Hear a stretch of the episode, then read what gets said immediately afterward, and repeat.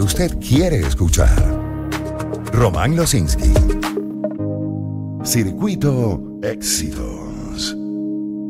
7.39 minutos de la mañana. Gracias por acompañarnos en Éxitos. Cuando abordamos el panorama internacional con nuestros titulares a primera hora, obviamente nos concentramos en las elecciones de El Salvador y por eso nuestro invitado Edwin Segura nos acompañó. Ahora, hay otras notas, ¿eh? rápidamente las repaso. Irán acusa a Estados Unidos y Reino Unido de alimentar el caos en Medio Oriente, es un titular de Deutsche Welle. Por otra parte, France 24 nos dice que militares israelíes aseguraron este domingo 4 de febrero que lograron llegar a un cuartel de entrenamiento de las brigadas de Al-Qaeda conocidas, nacidas en Khan Yunis y lideradas por Mohamed Sinwar, hermano del líder de Hamas, Yahya Sinwar, dos de los blancos más codiciados por Israel dentro de Gaza.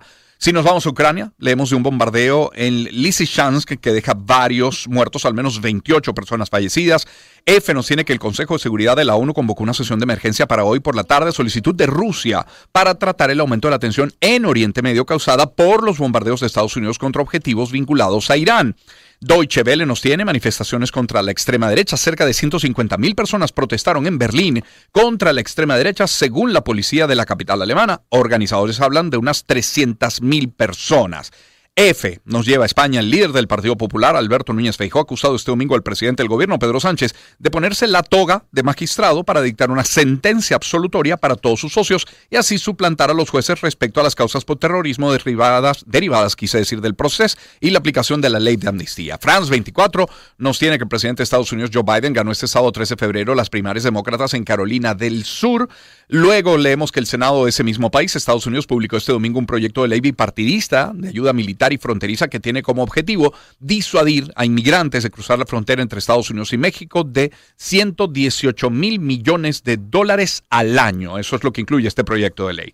Luego nos hablan de incendios forestales que arrasan con amplias zonas de Chile, gobierno de Ecuador que expresó su solidaridad y apoyo a Chile por estos devastadores incendios, que fuertes nevadas causan estragos en el centro y el este, en este caso de China, y que ha muerto también el presidente de Namibia a los 82 años, el gobernante Hage Geingob, murió en el hospital en el que recibía tratamiento contra el cáncer. Su deceso fue confirmado por la presidencia. 7:41 minutos de la mañana. Mire, la, también desde el punto de vista internacional, la Confederación Internacional Oxfam denunció que la discriminación, la xenofobia y el discurso de odio contra la población migrante venezolana persisten. 60% del total, es decir, 3,6 millones se encuentra en Sudamérica, Colombia, Perú, Ecuador, y hay un importante registro de este tipo de casos. Es motivo suficiente, creo, para establecer ese contacto con Tomás Páez, sociólogo, autor del libro La voz de la diáspora venezolana. Profesor Páez, qué gusto saludarle siempre.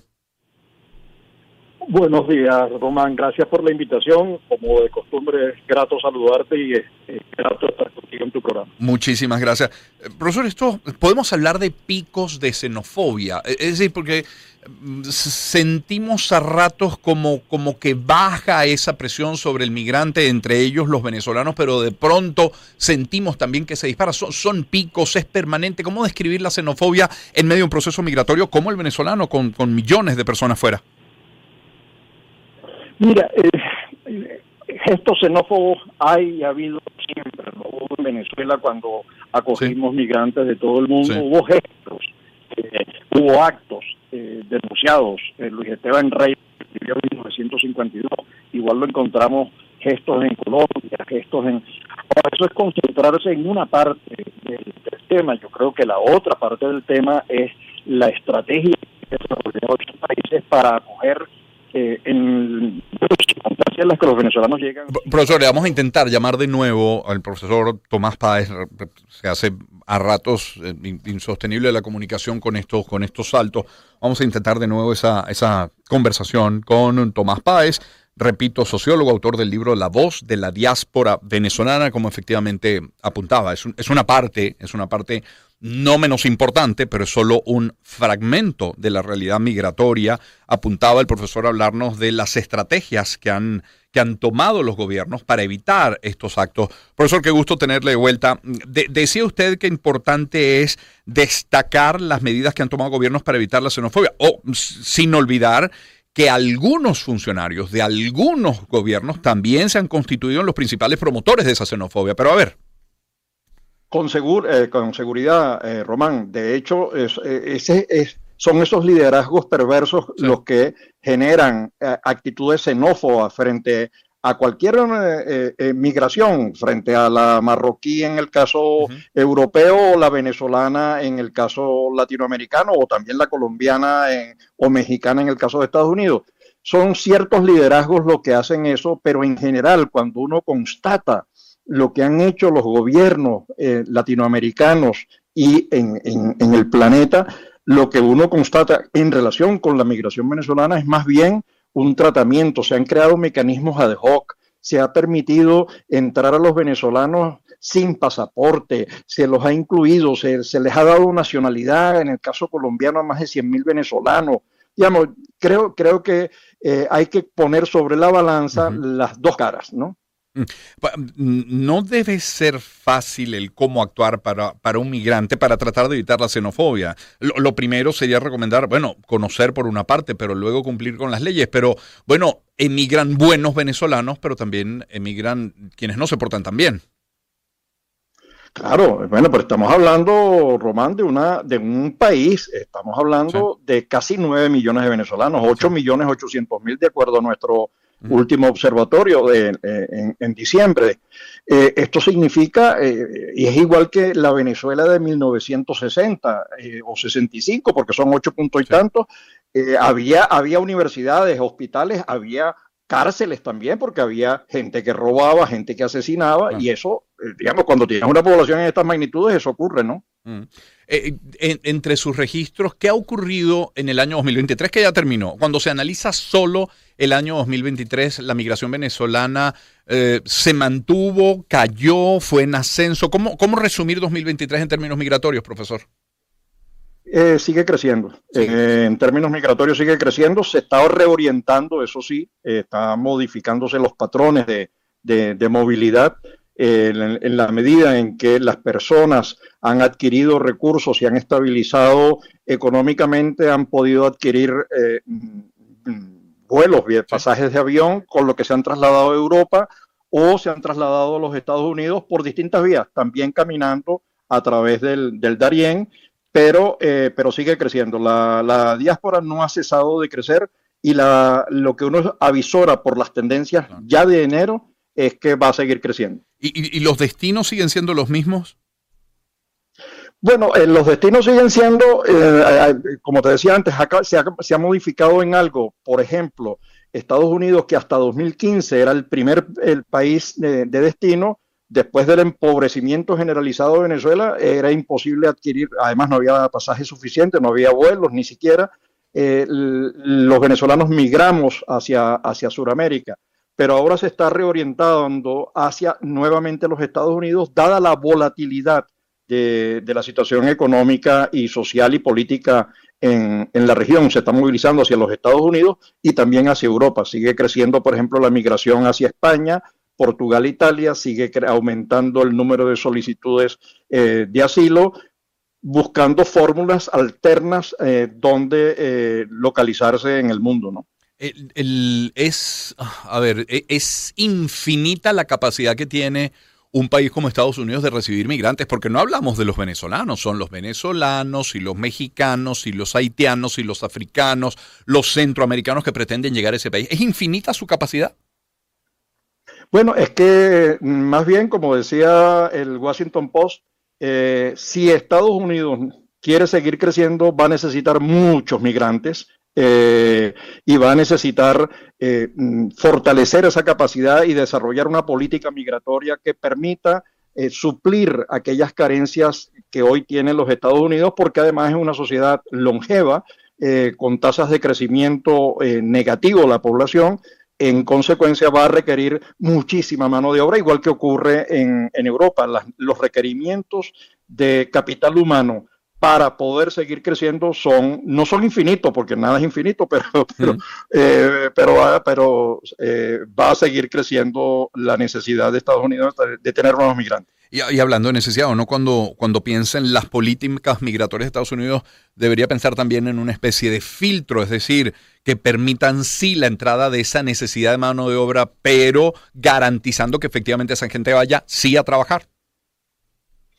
Mira, eh, eh, eso es muy complicado. Fíjate, Estados Unidos, que es un país, eh, digamos, tecnificado, tecnologizado, etcétera, tiene, en el caso de México, tiene más de 20 millones de personas. En el caso de los migrantes, tiene más de 20 millones de personas que están en situación todavía de indocumentados.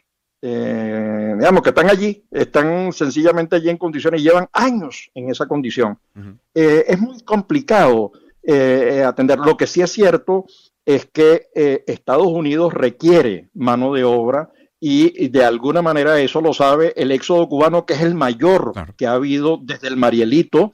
Eh, hablamos mucho del éxodo venezolano, pero también el éxodo, el éxodo centroamericano.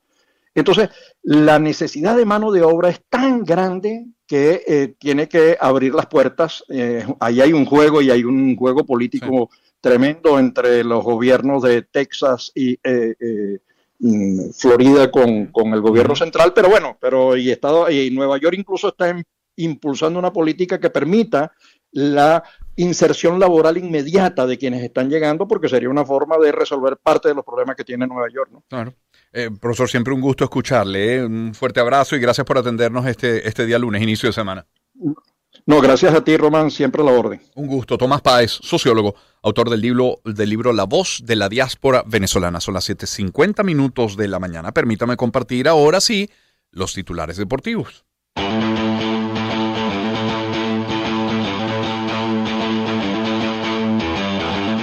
La gloria de competir. Deportes. Con Román Losinski. Y vamos a comenzar con la Serie del Caribe. Puerto Rico aplica la primera derrota a Venezuela en la serie, lo tiene France 24. Los criollos de Caguas de Puerto Rico batieron el domingo 6 por 2 a unos tiburones de la Guaira de Venezuela sin pegada en la Serie del Caribe de Miami, donde los federales de Chiquirí en Panamá, o de Panamá, corrijo, se colocaron como líderes en solitario. A ver, del domingo 4 de febrero se desprende ese Panamá 6, Nicaragua 3, Puerto Rico 6, Venezuela 2 y mm, el partido México-Dominicana, que también estaba pautado para el día de ayer. Para hoy se espera Nicaragua-Curazao, Venezuela-México, que será a las 3.30 hora local, quiere decir 3, 4.30 eh, hora de Venezuela, y luego Puerto Rico-Panamá para las 8.30 hora local, quiere decir 9.30 hora de Venezuela. Eso... Eh, ¿Cómo deja la tabla? Pues con Panamá en lo alto, Puerto Rico a medio juego y Venezuela a uno, a uno y medio. República Dominicana, así Curazao, México y Nicaragua, el resto de la tabla para esta serie del Caribe. Si hablamos de fútbol, vamos a resumir la jornada de este fin de semana, la liga inglesa, por ejemplo, luego de la victoria del Arsenal ante el Liverpool 3 a 1, la carrera por el liderato pues se pone más intensa. El equipo de Arteta se posiciona a solo dos puntos del equipo dirigido por Klopp y están a la espera de dos partidos pendientes que tiene que jugar el Manchester City, que se encuentra en el tercer lugar de la tabla con cinco puntos de diferencia del Liverpool. Actualmente la tabla como está, Liverpool, Arsenal y City. Ya que hablamos de la liga inglesa, debemos mencionar que el proyecto de Mauricio Pochettino en Chelsea sufre un nuevo revés y el técnico argentino vio comprometido su futuro tras caer 2-4 ante el Wolverhampton. Eso la liga inglesa. Sobre la liga española, el Real Madrid toma la punta de la tabla con 58 puntos a pesar de empatar a uno contra el Atlético de Madrid y de esta manera se despega con dos puntos de diferencia del Girona, mientras que Barcelona se mantiene en tercer puesto con 50 puntos y el Atlético de Madrid con 48. Por cierto, Real Madrid ya saboreaba la victoria del derby y Marcos Llorente consiguió la igualada en los minutos finales, es así como titula ESPN. Sobre la liga italiana, el Inter de Milán se afianza en el primer puesto con 57, luego de ganar 1-0 el derby contra la Juventus, equipo que le sigue en la tabla con 4 puntos de diferencia. Si vamos a Alemania, la pelea por el liderato continúa entre el Bayern Leverkusen con 52 y el Bayern Múnich con 50, mientras que el Stuttgart se encuentra en la tercera posición, pero con 10 puntos de diferencia de esa pelea. En la Liga de Francia, el PSG de Mbappé, 47, se separa del Niza eh, con 39 la carrera por el título francés, ya con 8 puntos de diferencia. Por cierto, que el diario francés Le Parisien eh, dio por hecho este sábado el fichaje de Kylian Mbappé por el Real Madrid para la próxima temporada, aunque también señaló que el contrato no está firmado. Esta novela ya, créame, aburre. Y en la Liga de Portugal, el Benfica triunfó 3-0 contra eh, el Gil Vicente y se mantiene en el primer lugar de la tabla con 51 puntos a tan solo dos del Sporting de Lisboa. Bueno, el presidente de la FIFA, Gianni Infantino, confirmó que Ciudad de México y New Jersey abrirán y cerrarán el Mundial 2026 respectivamente en una ceremonia televisada este día domingo 4 de febrero y se develó el calendario de partidos de esa cita deportiva, la primera que se disputará en tres países, Estados Unidos, México y Canadá. Sobre Fórmula 1, Lewis Hamilton emitió un emotivo comunicado de despedida para Mercedes y la fanaticada de la escudería a través de su red social en X dice, después de lograr con Mercedes cosas que solo podía soñar cuando era niño y que ahora tengo la oportunidad de cumplir otro sueño de la infancia conduciendo en rojo Ferrari, cita para él. Y uh, Patrick Mahomes pero el padre, el padre del quarterback de los campeones Kansas City Chiefs, que jugará el Super Bowl el próximo domingo, fue arrestado bajo sospecha de conducir en estado de ebriedad en el condado de Smith en Tyler, en Texas. Una más, la selección de Colombia derrotó este domingo 2-1 en un vibrante compromiso a Venezuela en el cierre de la tercera fecha de la Copa América de Fútbol Sala, que se juega en la ciudad paraguaya de Luque después de que Chile superara 3-4 a Ecuador. Son las 7 54 minutos de la mañana y que nos... No, antes del calendario. Permítame compartir algunos mensajes publicitarios a esta hora. Y, por ejemplo, vamos a hablarles, puede ser de, de Gama. Es una nueva experiencia que ha llegado a Gama en línea. Ahora vamos a estar disfrutando de distribución por categorías de compra, múltiples medios de pago, amplias modalidades de entrega, acumulación de supermillas, beneficios para Gama Club y tasa visible de precios en bolívares y en dólares. ¿Qué esperas para unirte a este nuevo viaje? Conoce más en arroba somos Gama B. Es Gama. Sin ti, no hay nosotros.